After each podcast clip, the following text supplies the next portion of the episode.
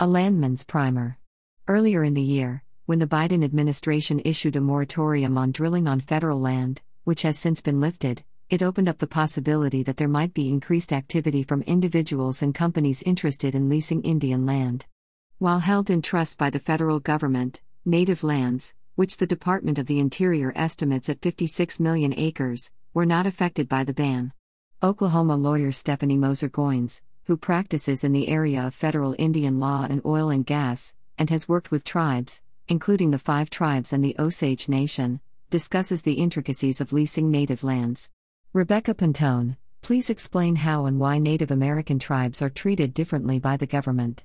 Stephanie Moser Goins, it's hard to understand the differences without understanding the historical context and background. Each tribe has a separate government to government relationship with the federal government. The unique legal relationship has been repeatedly described by the U.S. Supreme Court as akin to a guardian slash ward relationship. The federal government has a trust responsibility to tribes and tribal members. Of the 574 federally recognized Indian nations in the United States, 39 tribes are located within the geographical boundaries of the state of Oklahoma.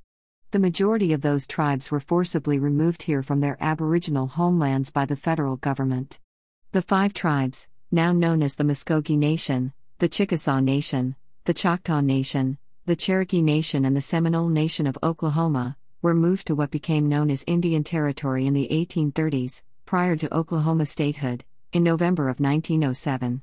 In negotiating the terms of their removal, some tribes had more bargaining power than others.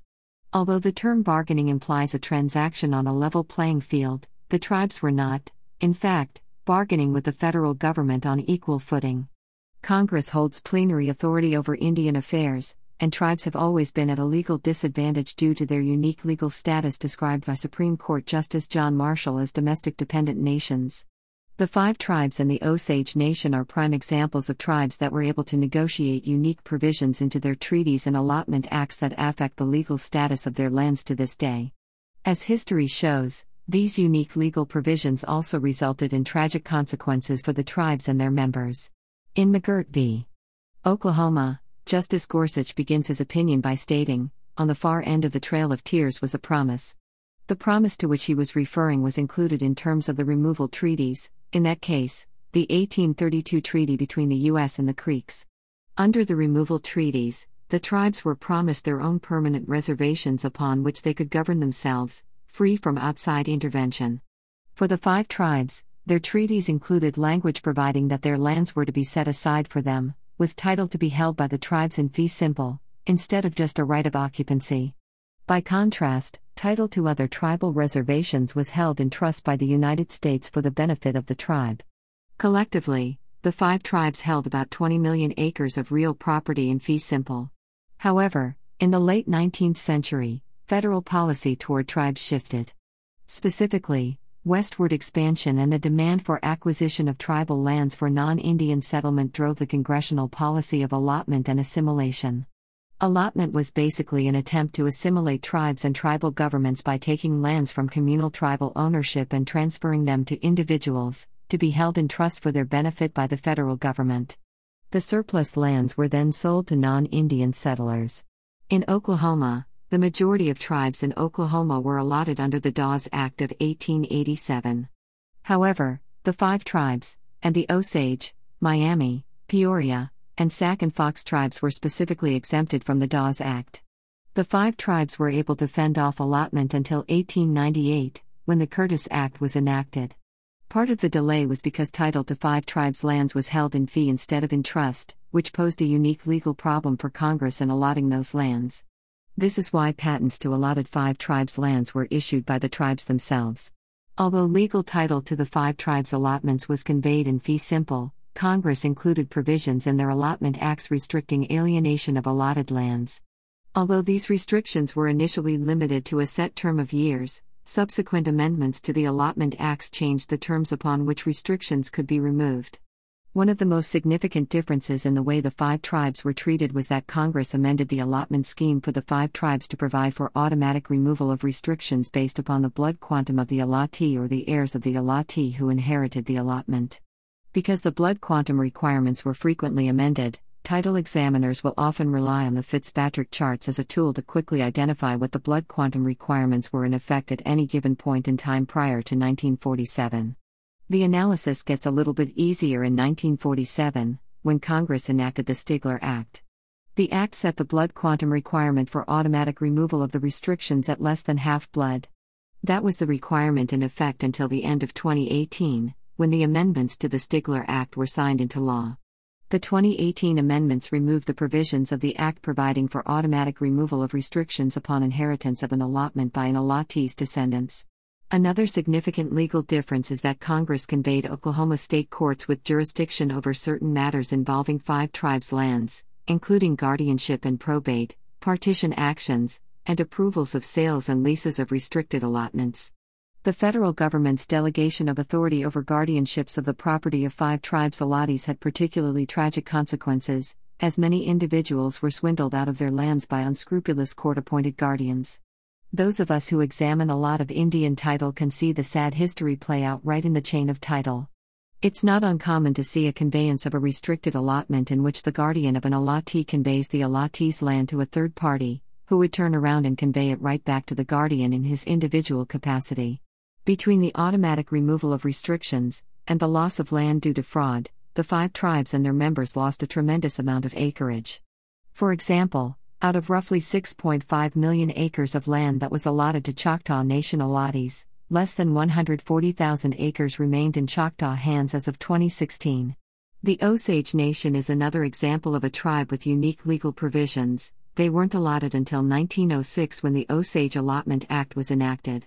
The Osage Allotment Act was particularly unique in that the surface of their lands was allotted to individual members, but the tribe reserved its mineral estate, which continues to be held in trust for the tribe by the United States.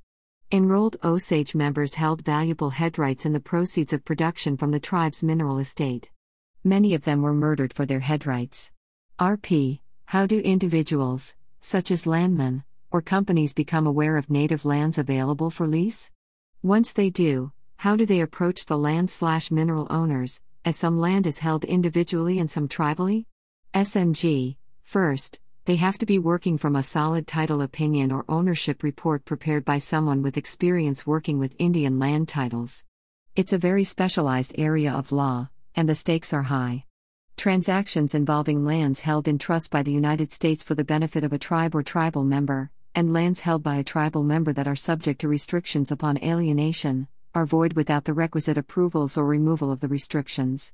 For restricted lands, you need an expert who can run title from inception and identify whether, when, and how the restrictions were removed. You need a landman who knows how to work with the applicable Bureau of Indian Affairs, BIA, or Tribal Realty Office to get title status reports and other title documents that haven't been recorded with the county clerk. Once you've identified trust or restricted lands, then it's a matter of negotiating the lease with the lessor and going through the process to get approval of the lease through the BIA, in accordance with federal regulations. Under the Stigler Act, leases of five tribes' restricted lands can be negotiated directly with the landowner and then approved in the applicable Oklahoma State Court in lieu of the BIA approval process. For trust lands, lessees have to go through the BIA process. RP is all native land leased through a bidding process whether it is held individually or tribally? SMG, generally, most leases require approval of the U.S. Secretary of the Interior, currently, Deb Haaland, the first Native American to hold a cabinet level position, through the BIA. The process is governed by federal regulations. Tribes that want more control over energy projects on their lands have the option to enter a Tribal Energy Resource Agreement, TERA, with the federal government. The process of approval of a TERA is set forth in 25 CFR Part 224. Under an approved TERA, a tribe can enter leases without BIA approval. However, as a practical matter, few, if any, tribes have opted to enter TERAs. For most tribes, applications for leases are made through the BIA, in accordance with the regulations at 25 CFR Part 211, Tribal Lands, 25 CFR Part 212, Individual Allotments, except for five tribes and Osage Nation members, 25 CFR Part 213, Restricted Five Tribes Lands, and 25 CFR Part 226, Osage Nation lands. For leases taken from tribal lands under the Indian Mineral Development Act of 1982, the IMDA, the process is governed by 25 CFR Part 225. Generally, the BIA will publish notice that it is offering leases on specific tracts, and then prospective lessees submit bids for the lease. Osage Nation leases are a completely different process because those have to go through the Osage Minerals Council. The Osage Mineral Estate is managed by the Osage Minerals Council, and the leasing process is governed by 25 CFR Part 226. Leases conveyed by Council are approved by the Osage Agency Superintendent. As I mentioned earlier, five tribes' leases can also be approved through the applicable Oklahoma State Court in the county in which the land is located instead of the BIA. In those circumstances, a Department of the Interior field solicitor will enter an appearance in the proceeding to ensure that the interests of the tribal member are protected. RP Is there a standard lease term for native lands in Oklahoma? Do tribes have their own special lease forms?